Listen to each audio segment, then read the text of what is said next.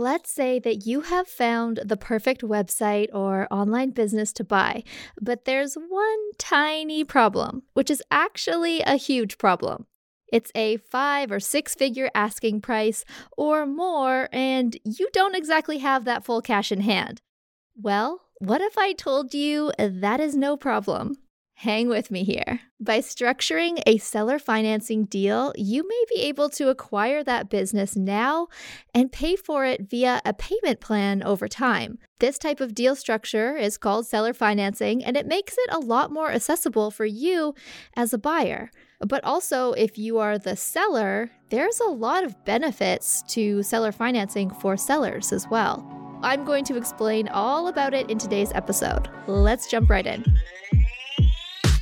You're listening to the Her Paper Route podcast, a show all about money and entrepreneurship with host Chelsea Clarke. Chelsea is a marketing strategist and the founder of her paper route dot com, a friendly and supportive hive for ambitious, passionate entrepreneurs like you to learn how to growth hack your idea into a profitable business. We encourage you to fearlessly tackle your wildest goals. We know that as your own boss, you can deliver your unique message and make more paper. You just need a plan. Here's your host, Chelsea Clarke. Now, you might be wondering, what exactly is seller financing? I don't really get it. How can I buy my dream website without breaking the bank? Well, with a seller financing deal structure, you propose that you will pay the seller back over time, and the seller is essentially giving you a loan to buy their business. And I know that that might sound unreal, but it's actually a pretty common type of deal structure. Seller financing is when a seller provides a loan directly to the buyer instead of the buyer having to go through traditional lenders like banks. You're basically cutting out the middleman.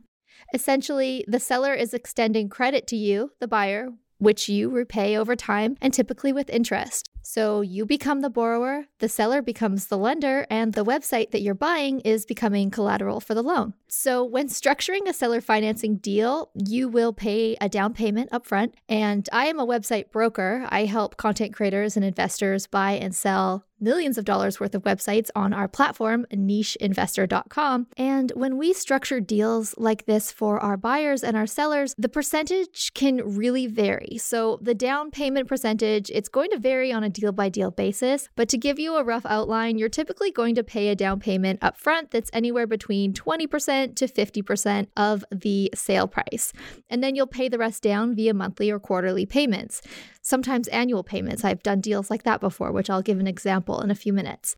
Usually that first down payment is done through escrow arranged by the broker, and then the payment plan is paid directly to the seller, just between the buyer and seller. In most cases, you can expect to pay two percent to three percent interest on the balance, sometimes higher. However, like I say, each deal is different and will be worked out between the buyer, the seller, and the broker.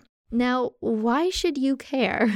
Well, as a buyer, seller financing has a bunch of different benefits. For one, it helps deals close faster. It could mean lower interest rates than if you were dealing with a bank.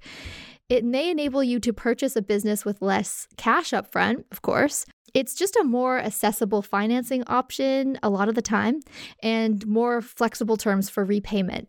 But the biggest benefit here for you as a buyer is that you can essentially pay back the loan using funds that the business earns each month now that you've acquired it. We would never do a seller financing deal for a starter site or a business that is not earning revenue. You want revenue generating assets, of course. And we want you to be buying businesses that have cash coming in and sales happening, affiliate sales, ad revenue, all of those things. So a seller financing deal really is only ever done when it's a revenue generating business, but it can be really, really beneficial to you. If you can just put a bit of the purchase price down up front, pay the seller that, and then you can pay back the seller the rest using the revenue that the business is earning, essentially.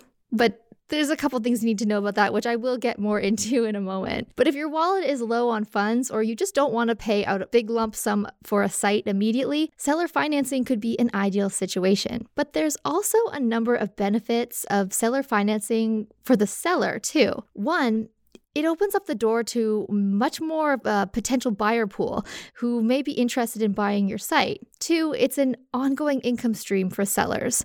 Three, it's potentially a higher sales price because if the buyer, if you're doing a seller financing deal, then the buyer is probably going to be paying a bigger purchase price. The buyer may even bid over asking in order to get those flexible financing terms. Number four, it's often a quicker way to close a deal as opposed to traditional financing, because with traditional financing, there's a lot of paperwork back and forth. You have to get approved for so many different things. Whereas if it's just you and the seller doing the seller financing deal with the broker's assistance, then it's very quick. Things can actually be put onto paper and moving forward within a couple of hours, sometimes as opposed to weeks. And number five, and I think this is the biggest benefit to sellers, is that it can actually be a tax benefit to receive lower payments over time rather than a big lump sum at once. Let's say the deal is four hundred thousand dollars.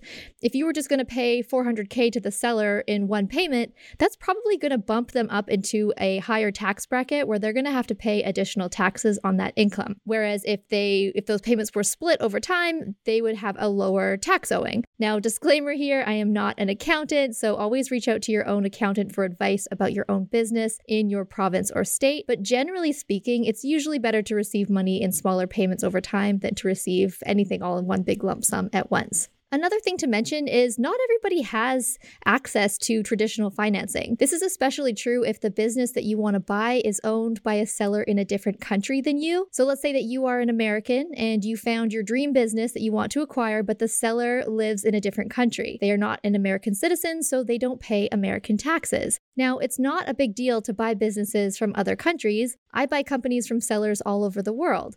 It only makes a difference if you need to get a small business loan in order to buy the business, because if you're American and the business you want to buy is not owned by an American, chances are very slim that you will be able to get a small business loan because that U S lender can't verify that non-American business. And as I mentioned, getting a traditional bank loan or small business loan, that process really does take a long time. You need to be qualified, and the business also needs to be qualified. It's a lot of paperwork, which you don't necessarily have to do when you're just doing seller financing. You can wave goodbye to trying to impress those big, intimidating banks or fret about not having a high enough credit score, because when it comes to seller financing, sellers take on that lender role, and they're usually more understanding about such qualifications. And of course, oftentimes you can actually get better interest rates because you are proposing the terms, and essentially you can choose what you want to offer, how much interest you want to pay over time. And if the seller agrees to it, then great. It's probably better than a big bank interest rate would charge you. Seller financing means that less cash has to leave your bank account, giving you more funds to reinvest into the business that you're acquiring so that you can actually grow it and pay off that loan faster. Now, you're probably thinking, okay, this all sounds great, but what do I need to know to actually make it work for me? So I want to share a step-by-step guide on everything that you need to know about navigating this process as smooth as possible. So number one, after you've done your due diligence and you're ready to make an offer, you need to make sure that you start out with clear terms so that everyone is on the same page. So as I said, I run the niche investor dot com marketplace.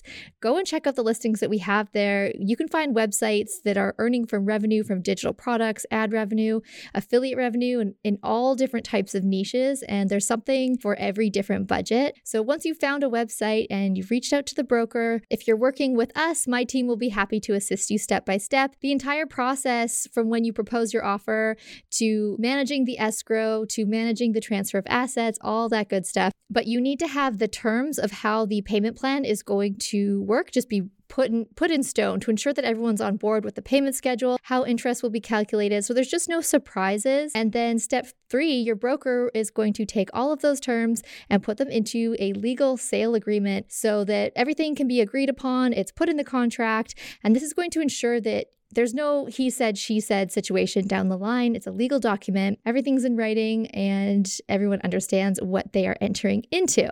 The next step is to consult with a lawyer. So have your legal person step in and read that agreement. And this tip is for both buyers and sellers. You just want to have that assurance that nothing is going to be missed and, and that you are protected at every stage. I'll give you some real-world examples of seller financing deals that I've been involved in. One was a recent one. It was a food blog, and she had a lot of traffic coming to her site, so there was a lot of interest on her listing as soon as we put it up. We had a lot of interest. I was speaking with a lot of potential buyers, and the seller, she accepted a three hundred thousand dollars offer. He had proposed a seller financing deal where he would pay seventy-five thousand dollars today and then seventy-five thousand dollars one year later. It worked well for the seller. She was happy to split that three hundred thousand dollars sale price. It was a good situation for her tax-wise.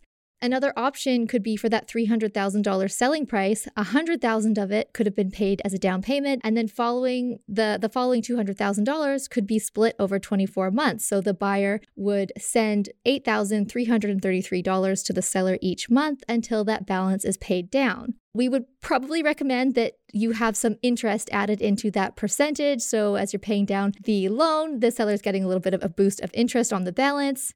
Now, some of you here listening may have gotten kind of excited when I said that you can sometimes pay back that seller financing loan using the money that the business is earning now that you have it, now that you've acquired it. And I've seen success with this many times, but I've also seen when it doesn't go according to plan. And that happened to me.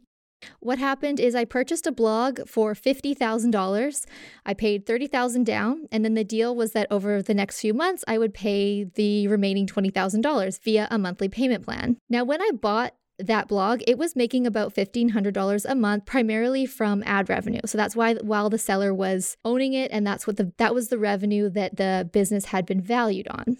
Well, when the ad account was transferred to my account, I noticed right away that the R P Ms were lower than they had been with the seller. I reached out to the ad network and I asked if there's anything they could do to help get it back up to the numbers where the, it was with the seller. And they just said, oh, it's just seasonal, or, oh, you have some traffic from lower paying countries and da da da.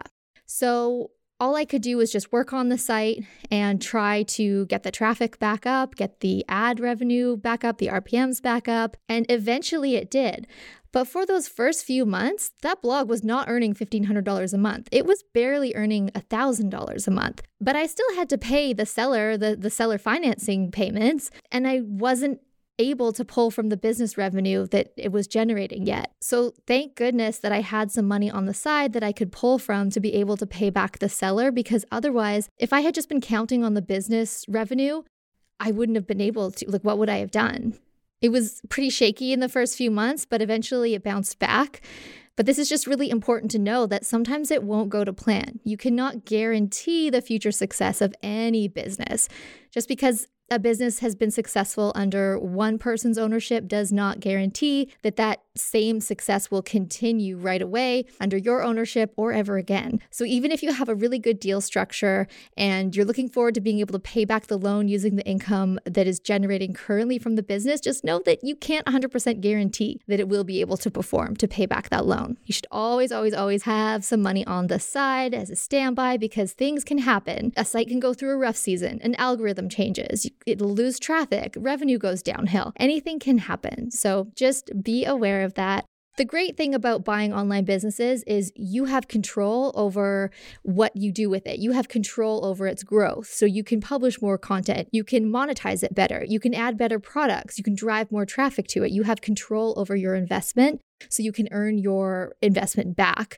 Unlike if you invest in something like stocks, where you just kind of throw your money in and hope for the best, when you buy an online business, you are at the wheel, you can control it. So you're never at a loss of control, no matter what may happen in algorithms and search engines and all that stuff.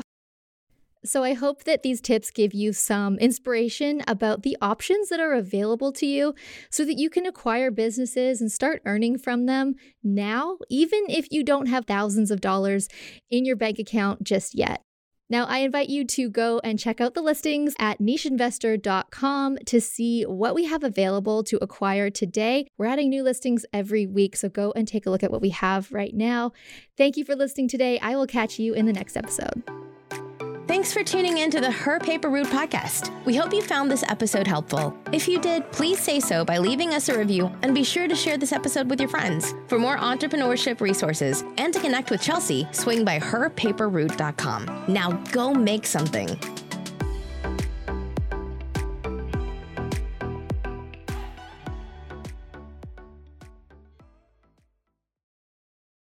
When you drive a vehicle so reliable it's backed by a ten-year, one hundred thousand mile limited warranty, you stop thinking about what you can't do and start doing what you never thought possible. Visit your local Kia dealer today to see what you're capable of in a vehicle that inspires confidence around every corner.